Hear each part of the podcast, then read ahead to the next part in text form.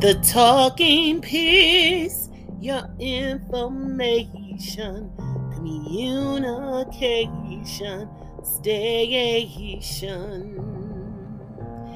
This is the talking piece coming to you, aka Myra Braxton, with a request for prayer.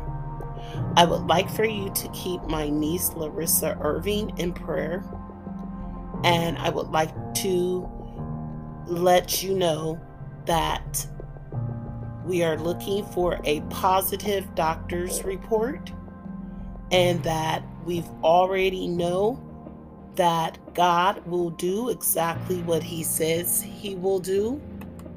One of the verses in the word about healing is Psalms 147 and 3. He heals the brokenhearted and binds up their wounds.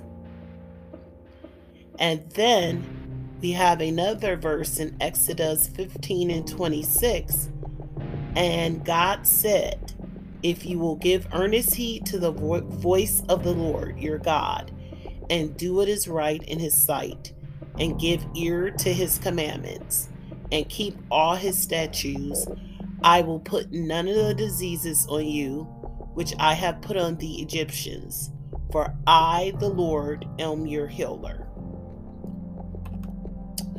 Next, I would like to talk about why we pray. And this is some experts from gotquestions.org. I really love their information that they give. They're totally spiritual led in the word. They teach the word.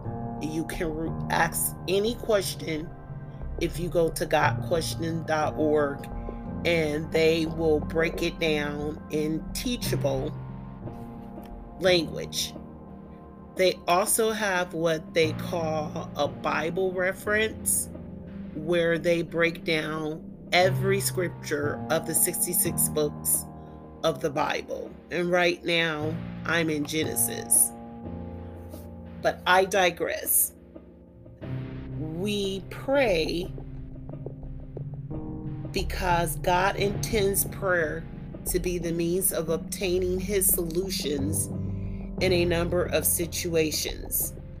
We pray in preparation for major decisions to overcome demonic barriers, to gather workers for the spiritual harvest, to gain strength to overcome temptation and to obtain the means of strengthening others spiritually.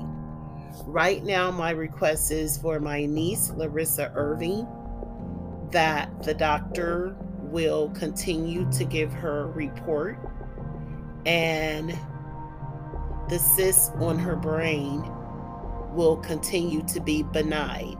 And that means that it will become completely non existent that's what we're praying for.